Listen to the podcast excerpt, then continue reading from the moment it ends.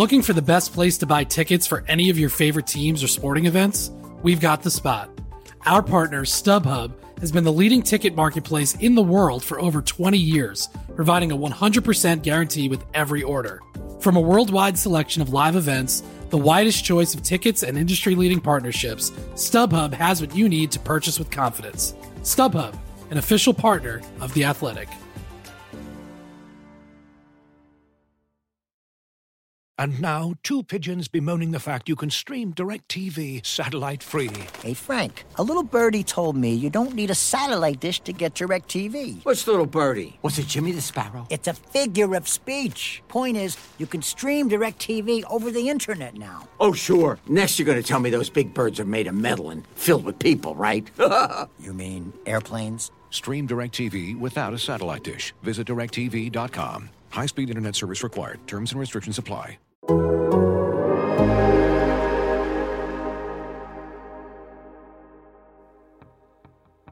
It's not about me. I'm only here for a minute. And I know that I can't fix it. I can help even just a little bit. Won't you let me try? Hello, welcome to our Lads and Powers. This is Scott Powers with Mark Lazerus of The Athletic. Mark, hello. Well, we're not really with each other. It's been a long time since we've been with anybody. yes, Mark. Is this is this how you're going to treat this whole conversation? uh, I was going to well actually the entire time. 40 minutes of me well actuallying you. Be just like sitting next to me in a press box. Yes. Um, yeah, I don't know when we'll actually see each other again. We could uh, we could do a Zoom conversation. Are, are you still growing a beard? What, what's this? Oh my god, it's out of control. Is it? It's like Rapunzel. And my my daughters will not let me shave it. It's crazy. I never I've never gone more than like six weeks. I, I think I'm on like three months now because I was growing one anyway when this all happened. Right. But usually I kind of get bored with it quickly. But then my daughters convinced me just let it go. You're not going to see anybody. Nobody's going to see you. You're not going to be on TV. So I think I'm at three months now, and it's uh it's it's I'm shaggy. Let's just say I'm shaggy. Sandy Laz. um, I, I, realized last week we had the Larmer thing, which uh, which was really interesting. I'm glad we did, but I, I, realized we didn't talk about Ian Mitchell stuff either. That's um, true. Actually, it was one of the few times we actually had news to, to talk about, and we uh, didn't get a chance to. I, uh, I, I was thinking about the other day is that I know a lot of people were really skeptical about whether Ian Mitchell was going to sign, and and I feel like Stan Bowman takes a lot of criticism, obviously, but they, they got this done, and they've often got these done. And I think the whole Kevin Hayes situation put a bad taste in a lot of people's mouths and made people a little skeptical. And Hayes was his own unique situation because uh, the Blackhawks and Hayes both agreed that he should go back for his senior year because he wasn't at that point uh, amazing prospect at Boston College and. Uh, you know, Hayes sort of ended up stabbing him in the back, and the Blackhawks in the back a little bit in the end, where he ended up having a really good season, and then, um, you know, did what he saw best and had that opportunity to go a UFA route. But um, yeah, I don't know. I just I, I, thought you know Mitchell, the Blackhawks got this one done. You know, I, I think uh, you know I kept on reading more and more on Twitter and and uh, in the story comments about how people were skeptical on how this wasn't going to be done, and you know just uh, people taking shots at Bowman and. Um, and and ultimately they signed their number one pro- unsigned prospect. You know, like this was uh, uh, it was a big deal getting that done, and, and I and I do think depending on you know I guess how Seabrook comes back and who they how the defense shakes out this offseason, but I think he'll be given at least a shot to make the team out of camp. Yeah, I mean it's pretty exciting right now. If you if you look at this objectively, you take off your pessimistic Blackhawks blinders that everybody seems to have on these days, which I get it. But if you look at the defense right now, you've got Boqvist, who had a, an impressive first season, but much better defensively than I think any of us expected. You've got Mitchell now coming in. Uh, Lucas Carlsson was a revelation. I know he didn't play a ton, but I was really impressed by him. He is in that conversation now as a long term option potentially. Nick Beaudin got a taste of it, you know, right before the bottom fell out of the league. Uh, and you look at, you know, Duncan Keith still got a few good years left in him. Uh, and Calvin de Haan, if he can come back from that shoulder surgery, he was playing like a number one defenseman when he got hurt. There's a lot to like right now about the Blackhawks defense, and you really only need. I mean, granted, there's a lot of people in their way, and you got to worry about Olli Maatta. What do you do with you know some of these guys, Brent Seabrook, that are kind of blocking these guys' path? But you need if if two of these guys turn into really good of these four prospects turn into really good defensemen, that's great if three of them turn into good ones, you you could you have a potential powerhouse back end for years to come. I mean, you know, we kind of mocked almost the Blackhawks for trying so hard to draft defensive prospects only for years that it kind of left the cupboard dry in the forward position, but it's paying off. All these guys seem to be panning out. And Jokiharju, you know, we could talk about that another time, but that was another Yeah. one that was in that mix. You know, it's interesting. A story that I'm running next week is about uh, uh, about tracking the Rockford IceHogs. Actually, and you know, I, I partnered up with Corey, um, you know, who does a lot of the tracking and the, the shutdown line, and he's got his Twitter account that uh, you know that he. Anyways, it's called Shutdown Line, and, and he's done stuff for us with the Athletic before. But uh, you know, I, I paid him to do some um, Ice Hogs games, and, and I wrote a story around the data and stuff. And it was kind of interesting to look at, uh, you know, how Carlsson played and um, you know, I went, I watched all three games that he tracked just to kind of give it an eye test too, and um, it's interesting because Beaudin really, it was when he was called up, he was sort of a third pairing defenseman. So I don't know how much of him being recalled at point, that point was actually out of merit, more of like, let's bring another first round pick up and give him a look, and um, I, I think it kind of fed the narrative a little bit. But Carlsson had played really well in those games, and I, and I, you know, I think Alec Regula who they acquired uh, for Yep. Perlini had a really good season in London, and he actually has some size, and um, you know they're hopeful for him. And you know Alex Vlasic probably needs some time at, at, at BU, but um, you know having you know devoted a uh, second round pick and another big defenseman, I think they're trying to balance a little bit of uh, you know between Beaudin, Boqvist, and Mitchell, and having some size too, and.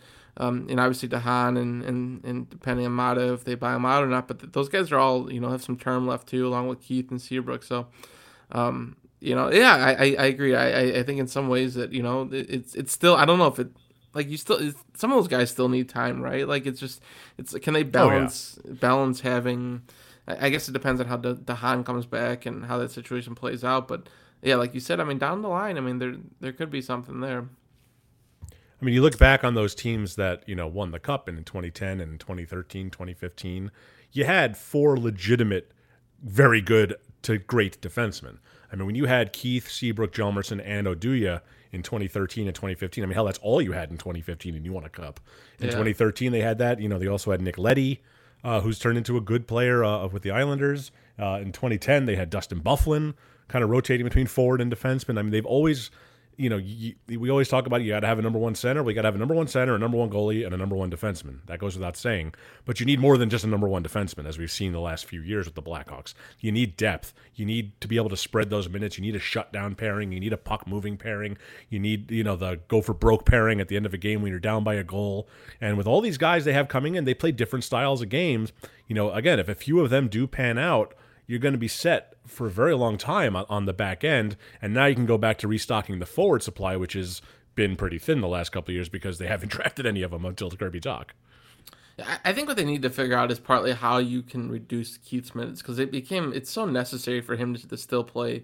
I mean, toward the end of the season, he was playing 25 plus minutes again. Where how do and, and I- imagine de Haan's part of that key because you saw when Keith went down, that de Haan started getting those, some some of those minutes, and certainly Murphy had you know a larger role the last couple of years. But figuring out a way to as he even gets closer to that 40 age, how you can how you can just reduce it just uh, yeah you know whether it's uh, power play you know i think that you know taking them out with the power play a little bit and uh, you know on the pk where what what different areas you can do it but just the so that the workload's not so large and you're not leaning on him the same amount when he was at you know 26 years old it's uh, you know I, I know that he's a bit of a freak of an athlete and uh, you know has that huge lung capacity and in a lot of ways that he can still play those minutes but um, it's it's unrealistic for him to play 26 27 minutes and still be at the you know that top level as he as he's been in the past Yeah, you got to get him off the power play. They did it briefly last year when you had Gustafsson and Boqvist running the two power play units. Uh, and that's ideal because I mean Keith isn't that good on the power play anymore. His shot doesn't really make it through, or, or, or he misses the net. He's still got that great slap pass, and that we saw Boqvist kind of uh, cribbing later in the year. But ideally, you don't have him on the power play. He's still good on the penalty kill, and obviously you need him to log a lot of uh, five on five minutes. It's like with Jonathan Toews. Ideally, you wouldn't have Jonathan Toews on the penalty kill, but the problem is he's still your best penalty killer. He's great Yeah. on the penalty kill. At Well, he's some point, only you need one to that less, re- really- the burden on these guys. The only one winning faceoffs too at this point. You know, like that's Right. part of it too. It's like you- need the guy who's gonna be in the defensive zone, whether it's five on five or PK, that's gonna win you that faceoff. And uh, yeah, they're just the, the dependability hasn't really been there in those lot of those guys. It's gonna be like those uh, Michael Handzus plays in the 2013 playoffs where he would take the face off and then just immediately leave the ice. Uh, you know, so it was funny. For whatever reason, I got uh, went down a rabbit hole of looking at ice times from 2015, and and in that final, just and I think the last game it was, uh, you know, it was the four defensemen, and then the other two were uh, uh, TVR and uh, and Timonen, and, and it was like one was at like five minutes, the other one was at three, and it was just how much they were gonna ride those four. That even you know, like when Rozsival got Well, hurt, and uh, but Don't forget, David Rundblad and Kyle Cumiskey are on the cup too because of that Stanley Cup final. yeah, God. it's a. Uh, I, I, I always say. I mean, we're gonna. I, we, we keep talking about this. We're going to do a story soon on you know which which of the three teams that won the cup were would win kind of a round robin tournament. But for me, that 2015 team, no matter what you say about them, was the most impressive. They had no business winning the Stanley Cup that year. That was such a long, miserable, horrible year off the ice, on the ice. Nobody seemed happy in that room. Nobody was having fun in that room. You lost. You're playing four defensemen, triple overtime games, like 40 minutes a night. It's insane. That that that is that that Stanley Cup is just sheer willpower from the core. That screw it. We're just going to do it. Uh, even though we have no business winning that cup, that was I, I still can't believe they won the cup that year. We should give Vermette a call and just ask him what his real thoughts were being scratched during that playoffs. Like, you know, like he, you know, like he came here to win the cup, and it just him and Teravainen both sitting and like, what the fuck's going on? You know? It's funny because it worked in you know it worked the same way with you know Colliton's done that a few times this year where he's benched a guy and we're like wait really? You're benching Kubalik and then he comes back the next game and scores. It's like well all right yeah I guess it worked but you still shouldn't have done that. You know Vermette got scratched and then he had like I think it was like three game winning goals in the next four games. Yeah. I think there was the game where Vermette and Teravainen were scratched, wasn't there? yeah yeah. Uh, that was the Anaheim series right? Which is which is is either Anaheim or Nashville. I know I thought I think it was Nashville. Ah, That God, whole Nashville series together. was messed up, huh? Well, yeah, they, actually uh they they had that game on the other day on, on NBCSN or something like that where they you know were down three nothing in the first period, and then it was tied three three in the second period. Scott Darling came in, made that amazing relief performance, and man, we saw some crazy ass games over the years, man. Yeah, we did. Um, and, and you know Mitchell, Mitchell and the Carlsson, two guys are. I think they can help on that power play too. Maybe step in and you know Boqvist is the one, and those other guys are two A and two B and sort of thing. So I think there's some guys there that can that fit that role. But That's the ideal uh, scenario. If you know, if Ryan Carpenter can get his faceoffs back up, he, you know, he was obviously very good on the PK last year. But if he could really take over from Toews and just ease that, I, I know Toews wants to be out there. He wants to play as much as possible. But you need to ease the burden on these guys as they get deeper into their thirties. Except for Kane, he could just play forever. um, other news, I heard again today the Blackhawks are still deciding on Shalunov. So I guess it's the balls on their court of whether they, they want him or not. He's certainly interested. Um, Does uh, let me ask you something? Does Max Shalunov really exist, or is this like all a Sid Finch that you've been putting on? I, I've taken pictures, so I've I've met him twice, and I the, the greatest the greatest thing ever was that uh, that hosted trip because I had I was coming. Uh, I had a friend in in Bratislava that I was going to meet up, and he's like, "Oh, there's a KHL game going on," and it happened to be uh, CSKA. And so we, and I just, I emailed the PR guy. I'm like, can I talk to Shalunov? And he's like, ah, we'll see, we'll see. And then I end up getting the interview, and I'm sure he's like, why the fuck are you here again? But I, I, had seen him in, uh, I, I saw him in uh, what the Netherlands for uh, At the Worlds, right? at the Worlds, yeah. Um, so yeah, I, I I've seen him play in person a few times. Uh, I um, yeah, so What if you're the reason he he's afraid to sign? That he doesn't want to have to deal with you on a well, at this point basis? he wants to sign. He's he's banking on uh, the one year. I think he's banking on playing in the NHL one year and then kind of seeing where it goes. But I, I the Blackhawks, you know, if you bring him over, you, you're giving him a shot at the NHL. Because he's probably not going to go to Rockford, and he probably has some kind of European clause where he'll go back to Russia or, or go back to a different country and play.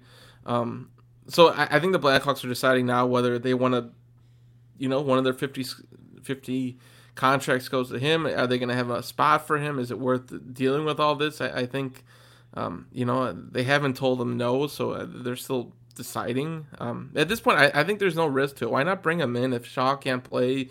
All of a sudden, there's a six four forward. He's got a bit of a shot. Can be that net front. Maybe maybe it doesn't work out, and then you just say we're sending you to the Rockford, and he's like, well, peace. And um, Yeah, so, but uh, where's the harm in that? That's what I don't understand. It's like, Yeah, I don't know. I mean, it's an out, it's a- it's Philip Holm. Who cares? Yeah, it's an entry level contract, and yeah, I don't know. At this point, um, yeah, I, yeah, I, and, and everyone says that I'm sort of gonna be heartbroken. I'm not. I just I think this is so interesting that this is like it's this like this loophole in the NHL that's I think is amazing, and I've been tied to it for five years now, whatever it is. But the fact that you can hold someone's rights, like if he doesn't sign, the Blackhawks can hold his NHL rights until he dies, and I guess in perpetuity. yeah, like yeah, like, he can he can be 90 years old on his gravestone and can say Blackhawks prospect, and you know, and I can call him a Blackhawks prospect for that long because there's always that possibility he'll sign. Like it's just it's just crazy thing. Like I, I forgot who I was talking the other day about. Um, I think it was maybe Dom from Cap Friendly, but he had mentioned like how some team has like a 40 year old in their in their um, on the reserve list because he's still a KHL guy. Like as long as you keep on your like you can keep these guys forever. And the fact that someone kind of almost panned out, like he he was a late bloomer, and all of a sudden, you know, Blackhawks and probably everyone wrote him off, but the Blackhawks kept him on the reserve list, and then all of a sudden he he began to flourish and was one of you know one of the top players in the KHL when he started playing for Russia nationally and. Um, yeah, it just it's this weird thing. How are you? This guy disappeared and then he showed up on the map. So I've been um, yeah, and then plus, yeah, I, I don't know. I just it's the idea that he could sign, like it's just it's it's intriguing. Maybe he doesn't, whatever. But it's I I'm certainly hooked on it, and um, yeah, it's um, uh, it's it's led to some readership, and I'm, I'm sure some annoyances. But I uh, yeah, I'm fascinated. So if if no one cares about Shalunov in the end, it's whatever. But I am uh, I'm entertaining myself, and that's you're pot committed at this point. Yeah, no, for sure. uh, the the one thing that we didn't talk about last weekend was which was we're going to be the main topic of our last podcast was going to be our survey and and obviously that got right. bumped with the Steve Larmer too. But um, so I, I, thought we'd uh, dig a little bit into that and some of the results and some of your. Th- I know we wrote about it too, so it's maybe a little bit overkill, but um, yeah, but nobody read that story, so the, the listeners will, will will not have read that story based on the story metrics. I think we're okay to talk about it. yes. Um, I don't know how you want to go about this uh, let's just like you can find the interesting ones. I mean, I mean, right off the bat, we asked just the simplest question: Are the Blackhawks on the right track? Your standard, you know, Gallup political poll: Is the country on the right track? And uh, it's a it, it's a big no. It was uh, out of the 2,058 people eventually 60, voted on 40 it. about.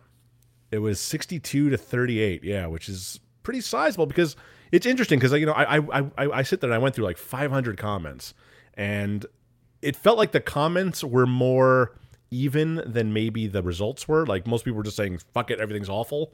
But the people that like almost, it's almost like people had to justify their optimism. And I think there is a fair bit of optimism in the fan base right now because of like all the young guys we're talking about on the back end. And then you look at the Fords, you know, Dach and and Strome and DeBrincat and all these kids out there. And Kane is still great, and Toews is still very very good. And you know, there's there's there's some hope there but there's this frustration. I think more more than anything, fans are frustrated because it's just been five years of nothing. They have accomplished five uh, five years of just jack squat with this Hall of Fame core that they have, and it just feels like wasted years. So I, I don't think that it's necessarily pessimism as it is just general frustration and just kind of looking for someone to blame, and that's someone, of course, being Stan Bowman. Yeah, I think if they had I, yeah, I don't feel like these are the same conversations we had, but it, it, it's it's been it's been that the, arrow has gone so many different ways, and the direction of what they've wanted to do has been here and there, and um, and and it looks now that they've embraced the youth movement, but some of it was because of like last off season, it wasn't going to be a youth movement. You know, it was bringing in right. Shaw and Maatta and de Haan and the last two uh, off seasons. Yeah, and so it's um and it's sort of diverted that way. So it's probably the right path that they've been should have been taking for some years now. And you you need Mitchell and and Boqvist and Dach and all these guys to be your future. And it's um, and I think it's it's been hard for the Blackhawks to admit that because you're you're you're still you know you still want Toews and Kane and Keith and all those guys to be engaged and still thinking they're gonna win be winning now where. Uh, but now it's like you know five years later it's like just you know maybe after the Nashville series it was it should have been hitting pause and trying to figure out you know is this the best path? Like are we is just replacing Panarin and Hjalmarsson gonna lead us down to a different route? And and, and obviously we can all say this in hindsight but um, yeah and like you said I think that's where the greatest frustration now is that it's you've seen uh, you've seen the Blackhawks go about it different ways of trying to rebuild this, and, and now five years later, they don't seem to be that much further ahead than they were after, um, you know, after the 16, 17 seasons where, um, you know, they haven't won series, and certainly now we're, you know, they're probably headed, uh, you know, whether the season resumes or not, whether, you know, probably not going to be making the playoffs again. We asked about individual confidence in, you know, the Blackhawks brass management and coaching. Uh, Rocky generally got a pass, understandable, mm-hmm. especially if you've lived through his dad's era. Uh, some frustration in his uh, his loyalty, his determination to keep McDonough and Bowman employed. I mean, ultimately, if Rocky wanted to clean house, he does have that power. He doesn't really meddle in hockey operations. He's not a, a Jerry Jones type owner, but he does have that authority. So there's some people that are kind of mad that he's just letting McDonough stay the course. Uh, McDonough, his numbers were down a little bit. Most of the people gave him a three or a two or a four. So the people are again frustrated with his loyalty to Bowman. I mean, everything comes back to Stan to Stan Bowman with this. There's so much anger and frustration with Bowman among the fan base. I mean, you see it on Twitter every day. Um, so I think a lot of it just kind of ties to that. McDonough's not firing Stan Bowman, so I'm angry at him. Uh, I think there's some, I don't know if there's maybe some confusion or uh, of what John McDonough's job actually is. John McDonough's job is to make money for Rocky Wirtz, and Rocky Wirtz is making a lot of money on the Blackhawks still. So in that regard, John McDonough is doing a very good job. Yeah. Uh, he do, how much he actually how much say he has in hockey operations it depends on who you talk to. There's some people that think he's the puppet master pulling all the strings. There's some people that say he just kind of, you know, is a, is a rubber stamp for whatever Stan wants to do. Uh, I've heard from smart people in the know both ways. I'm sure he has some say in it. I don't think he's the puppet master. So uh, you can you can lay some of this at his feet too. There's a there's that you know business side of things where you know, we saw this with the Bulls for 15 years, whatever it is, where better to be mediocre and selling out than to rebuild and actually build towards a championship because you're still making money if you're mediocre and selling out. Um, Stan did not fare very well. It was 28% gave him a 1, 35% gave him a 2, 25% gave him a 3, 8% gave him a 4, and only 2% gave him a 5. Um, I think that's just where the fans are directing their ire right now. They're blaming Stan Bowman for this. Yeah, no, I, it's I mean it's what we hear every day, and um, and now now it's up to him, right? Like it's uh, you know Rocky's already put in his faith behind him. He's coming back. Everyone's coming back in the front office. He said so. It's now up to Stan Bowman. You know, it's what happens next season. Are are they?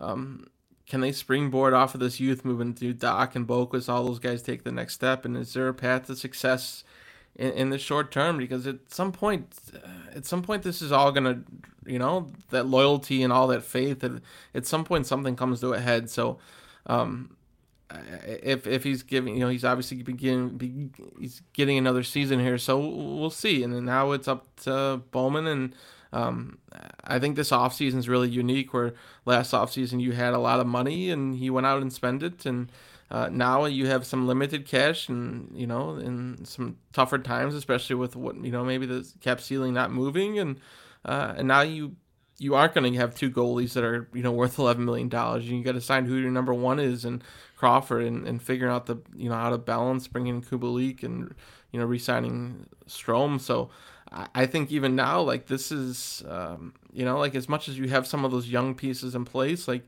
this offseason is huge for what the Blackhawks uh, you're going to look like next season. And uh, at some point, you know, I know Bowman said he's trying to balance, you know, the present and the long term, but um, it seems like the president's to have to mean, you know, mean a lot more at some point because uh, it, it's been a long time, and at some point there has to be proven results for and and this is kind of segue into Colliton too is that you know after um, you know after after Quenneville was fired you know I, I, think it was probably unfair to put the expectations the Blackhawks could still make the playoffs and they made a push for it despite that. And you know even this season you know it was um, I guess you can put this you, you can put the start of the season on Colliton and th- them failing where that was uh, you know this the start of the season was so important but and then they have through the injuries and you know you look at all the entry level contracts and um, you know this next season of uh, obviously Colliton's coming back too that it's it's there's more weight on him too that the Blackhawks um, you know he the Blackhawks Bowman Colliton all these people they need to uh, there has to be some success shown at some point because right now it's it's it's been very it's been very even. Uh, you know, since they fired Quenneville, it doesn't seem like the Blackhawks have really taken a step forward much in the last few years.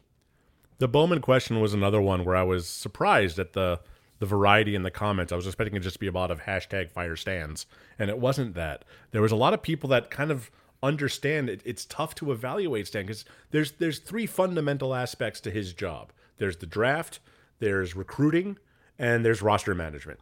Draft, he is uh, you know, you could is it Mark Kelly or he's the one ultimately making the decision though. It, it, the draft has been very good. The Blackhawks have drafted very well, particularly with their high picks. They've hit on almost every first round pick and some second round picks, which is really hard to do in the NHL. The second is European scouting.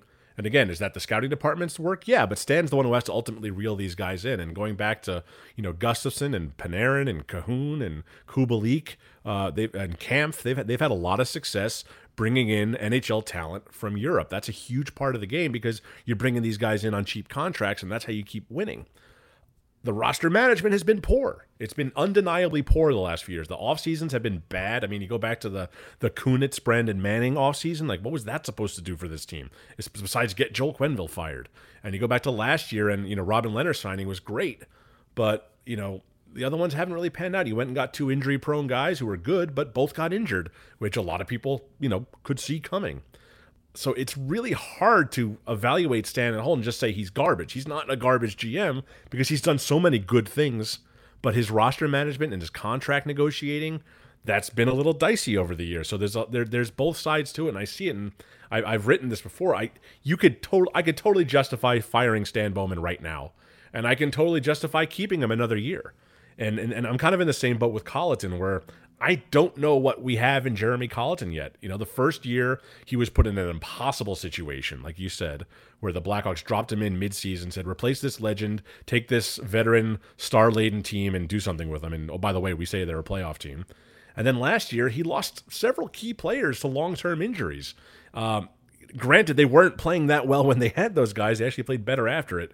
But it's it's tough to evaluate him. This is the year. This is Jeremy Colliton's make or break year. If the Blackhawks are bad this year, Jeremy Colliton's not going to be the coach anymore. And frankly, if Colliton's not going to be the coach anymore, then Stan Bowman's not going to get another chance to hire another GM or another coach because he's going to be out too. This is a make or break year. If you go a fourth straight year without the playoffs, you don't get another chance. So yeah. this is a make or break year for both Bowman and Colliton. Um, and you know it'll be interesting because it might not be a normal regular season. It might not start till November for all we know. Yeah, it's it's there's so many different variables and. Um, yeah, even the Mitchell contract was so interesting. Where it's it's you know trying to there's, there's like is it really signed or is it a verbal yeah. agreement? What is that exactly? Yeah, it sounds like a verbal agreement that if it comes back, then he's going to sign. If not, they'll sign for next season. So, uh, and, and, I imagine that's where they stand with a lot of these negotiations with Kubalik and Strome too. Is just uh, where where's the cap at? Where's you know like it's uh, there's so many questions, and you know, the more I've thought about it, the goalie thing seems so important. You know, like they, they expect to be better defensively, but this year you had the you had that protective netting of Lehner and Crawford, and now like you don't even know if Crawford's coming back, and and you know Delia has a chance, but there's certainly no proven record there. You know, I just uh, if it's not Crawford, and then you go on the you go on the UFA route or wherever. It just yeah, there's so many variables to that. Where I, I keep on uh, Kubalik's obviously important to the Blackhawks' future, but for for even the short term, like you need to figure out whether it's Crawford or, or who that number one's going to be. Well, that's I mean that's everything hinges on that, right? Because if you don't re-sign Crawford, all of a sudden you have some cap flexibility. But if you do re-sign him, you might have some tough decisions to make elsewhere. They have to know, you know. I think Crawford I talked to him several times about this over the course of the year. He really wants to come back. He doesn't want to start over at 35 years old. He's been with the organization as long as Keith and Seabrook have. I mean, that's how long he's been a member of the Blackhawks organization. He doesn't want to go anywhere. He's got a home here, and this is this is where he wants to finish his career. I think he could certainly be signed at a reasonable amount because of that. If anyone's going to give you the quote unquote hometown discount, it's Crawford because he knows he'll be the number one guy because Leonard's not there anymore and you know he doesn't want to go anywhere. So, but you have to decide that because every other decision you make hinges on that. Like yeah. if you don't re-sign Crawford and you're going with a Delia Lankinen or Delia random free agent mediocre guy, then I mean, in my mind, you're basically punting on the season, and that's no offense to Colin Delia, but you can't expect him to walk in and start 57 games and be great this year. That's not realistic. Right. Yeah. So every decision you make hinges on that goaltending one. Uh, we asked about different players and confidence in them, uh, whether kind of holding up their their roles and Toews still being the number one center and Kane, you know, still keeping up his production. And Uh, obviously, people are really confident. In Kane, most people, you know, Toews is uh, number. Let's see, most people voted a four on Toews. Uh, how much, uh, how confident people are becoming stars? We asked about Kirby, Dach, and Boqvist. More people seem to be confident about Dach, where he got mostly fours. Uh, a little bit less about Boqvist, where he was uh, a three. Um, but I, I think this season certainly gave people a little bit more optimism on both those players. Absolutely, and and, and, and, it, and it ties into the Dach question ties into the Toews question because if you think Dach's going to be a star, then ideally three years from now, Jonathan Toews is the world's greatest third line center. I mean, that's what you want to have happen, right? We used to talk about that with Marian Hossa, but before the skin condition became public, we thought, well, the last couple of years of his career, he's going to be the best checking line winger in the history of the game. And that's what you want with Toews is if Dach's your number one and Strome can be your number two, if you could put Toews in that lockdown mode on third in your third line, but who can still produce and still play on the power play and still score – man, that's what a weapon that is to have Jonathan Toews as your third line center. That's what they want. 34 year old Jonathan Toews has to be your third line center. You don't want him to still be your number one center. He's not Sidney Crosby. He doesn't score at that rate. So you need him. You need him to pass the torch. So you need 22 year old Kirby Dach to be ahead of 35 year old Jonathan Toews. That's the long term objective here. Yeah. Uh, we, we this one was sort of surprising me. Is we asked how people expected Brent Seabrook to play next season, and I, I just knowing who Brent Seabrook is and how hard he's gonna fight and how hard he's gonna train and all these things. Like I, I don't know what he's gonna play like you know when he returns, but I, I would be shocked if he's not out there for training camp and and pushing it and doing whatever he can to get back on the ice and uh, showing that he can play still. You know, I, I think his ego's a little bit bruised here and I um, he just he's not the type of guy who quits. So I mean, maybe eventually if he can't play at a certain level or just whatever, something comes to a head. But I, I just I'd be shocked if he's not trying to push to play next season. Yeah, Brent Seabrook's not going out like this. There's no way he's just going to go quietly and spend the next four years on the beach collecting LTIR money. He's just it's just not who he is. Uh, I, I think I think you're right. He he he's a very proud guy and I don't think he likes being thought of as this albatross of a contract and you know washed up player. I think he's very motivated to come back and show that he can still play in the NHL. I have a story up.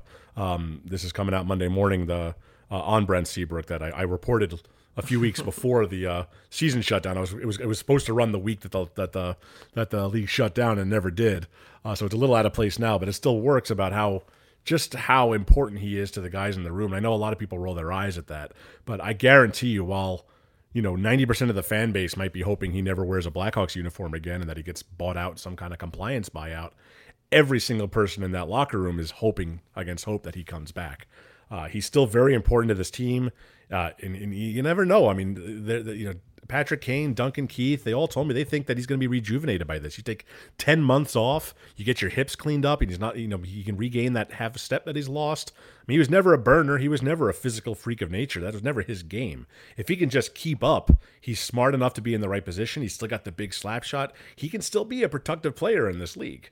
Uh, that's the hope. That's what everyone's clinging to. And I don't know if he's going to be ready in October, if the league starts in October, but there's no way that he's done there's no way that at age 34 Brent Seabrook's career is over. I, am sure of that. Uh, this is one of the. This was, I think, was one of the interesting questions we asked was about the main reason why the Blackhawks have not won a playoff series since 15, and uh, majority of the people said the general managing and the other price. Uh, the secondary answer was the price of um, of winning three top, three cups, and it was it was I, I, thought it was surprising that people didn't vote more on the coaching or even bad luck, which would, would fall on injuries and those sort of stuff. But I, you know, I, I think it, again, it shows where people's, uh, where people are pointing the fingers at with this. Yeah. And I mean, honestly, I mean, you go back to 2016 and they could have won the cup that year. They lost in game seven on the road to St. Louis by one goal.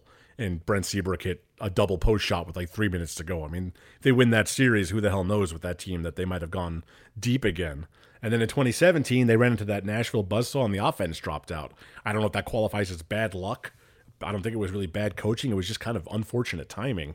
Uh, the last three years, yeah, I mean, that's roster construction. That is the price of, of, of, winning three cups. There's a lingering effect of that on the cap and on players' bodies. Um, I don't, yeah, I don't, I don't think anyone really thinks that the Blackhawks are bad because of the coaching or because of you know luck. It's it's the way the roster's been built, and again, that's why everyone's mad at Stan Bowman. That's why he is. You know, if you're a fan right now, you got to fixate your ire on somebody, and it's you know, it's mostly been on Stan Bowman. Fair or not?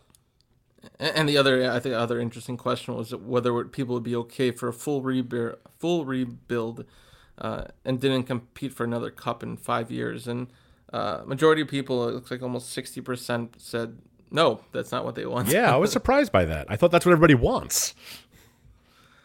And they, maybe it's when you add five years onto it. It's like where like Right. they, they just feel like they've already been going through this for three years, and uh, yeah, just to attack on another five. And um, I don't know what the realistic timeline is, and that was I, I think that was the frustration with some fans' frustration with Bowman too, is when you know asked like this is the plan, but when does the plan work? And he basically wasn't sure. You know, like it's, um, and I think that's at this point, I, I you know, I, the Blackhawks have been so dead set on that they were going to make the playoffs last year and this year, and now to say that, well, I'm not sure when the plan comes together. Like, there's just that uncertainty. I think frustrates a lot of fans. Where, you know, that they've been told to be patient because Jokiharju and all these guys were headed, and then you see some of those shipped out, and then.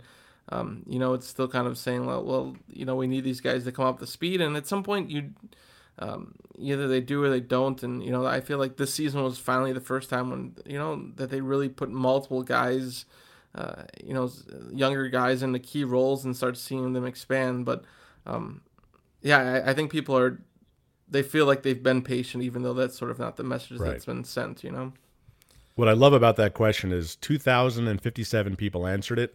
One person skipped it. Like, what was that person just like staring at? I, I can't decide. I want them to rebuild, but I don't want to wait. I can't handle it. One person. One person skipped that question. Uh, I, I was I, I, I, I, I threw this question in there. I was interested about you know if if if hockey did return in some capacity this summer, which for the record, it's not going to happen. But if it did, would you be comfortable attending a game at a crowded United Center? And more people said no. Fifty-five percent of people said no. I was oddly heartened by that. Like, all right, maybe we're taking this seriously after all, because I can't imagine. You know, I I would go because it's my job, but I'm sure that we would be kind of spread out pretty well in the press box and away from the fans. I can't imagine sitting in like a crowded 300 section with that many people right now. That like in July, like th- there's no way I'll be ready for that in July. yeah. Luckily, you and I don't sit next to each other, so. We don't. I've always wondered about that. Like you're still uh, you like that second row. I'm a front row guy. Come on. Well, why, why, why should you should have joined me? If anything, you were joining the athletic. I wasn't joining. The That is Sun-Times. true. that is true. They, they they basically moved me down one seat and then gave Ben Pope my old seat. Jesse Rogers used to sit when I first got on with ESPN. He used to sit in the corner, like there was like this small spot, like it was it was crunched in there, and Jesse just liked it. And then I yeah I wasn't comfortable there, and then I couldn't. I, I don't know. Don't you like? Don't the people stand up and you can't see all the time? See, that's that's why you know, like like like like the Tribune and uh, NBC Sports Chicago and NHL.com, they all sit in that second row with you because they because of that reason. They're worried about people standing up. I can literally count like in the like it, it's like Game Six of the 2015 Stanley Cup Final for the last minute. Yeah, people were standing up in front of me, but yeah, most of the time it's you, you it's- sort of needed to see that fine. one though, though. I stood up too. It wasn't that hard. I have you were I, I have way working knees. yeah, exactly. Yeah, screw you. Um, the Chelsea Dagger question was interesting. I actually, I honestly thought more people would be uh, sick of the song, but I am wrong. I think there's a. I think that you know it's it's one of those things that's so ingrained in this era of Blackhawks hockey, and as long as Toews and Kane and Keith are on the team, it's that era. Even if they're not winning, I think that once they all retire, that's when you retire that song. Yeah.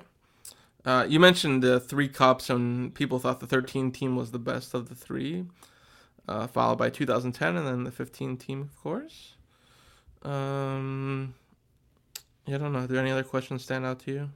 I did. I forgot. To, I'm such an idiot. I, you know, I was the one who threw this into the system, and I forgot to include the last question, which was, "When did you become a Blackhawks fan?" Which was fascinating to me, because I'm an idiot and I left it out. I tweeted it out later, but um, it was 20 percent are from the Hull-Mikita days, 46 percent are from the Savard Roenick era, which was surprising to me. That's like people our age, basically. You know, if you're 40 years old right now, that's probably when you became a fan during like EA Sports NHL '94 era. Um, 25% were from the 2008 to 2010. They're the quote unquote bandwagon fans, which are obviously not real bandwagon fans because they're still here.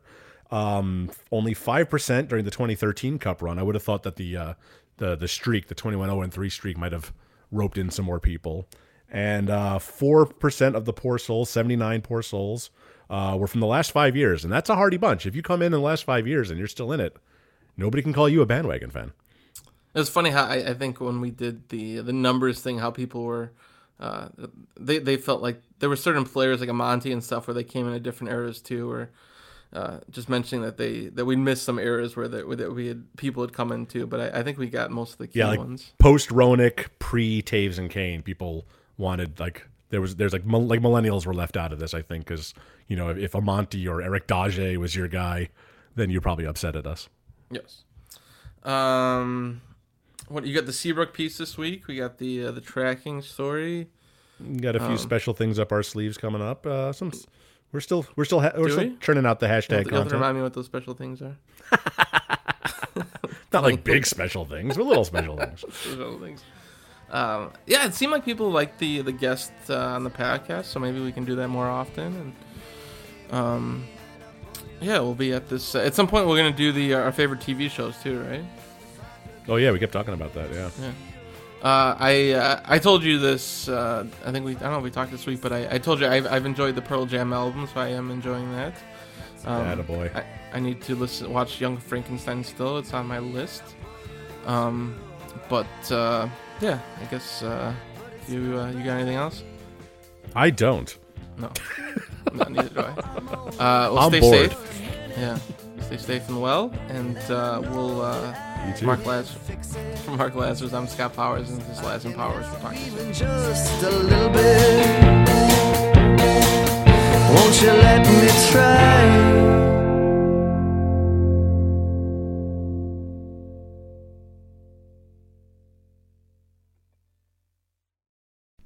As you've probably heard by now, we've teamed up with BetMGM this season. We'll be using BetMGM lines to make all of our picks, and we'll have special offers for our listeners each week. If you haven't signed up for BetMGM yet, use bonus code The Athletic, and you'll get a one-year subscription to The Athletic, plus up to a fifteen hundred dollar first bet offer on your first wager with BetMGM. Here's how it works.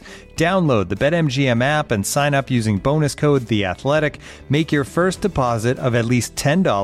Place your first bet on any game and claim your voucher for a one year subscription to The Athletic.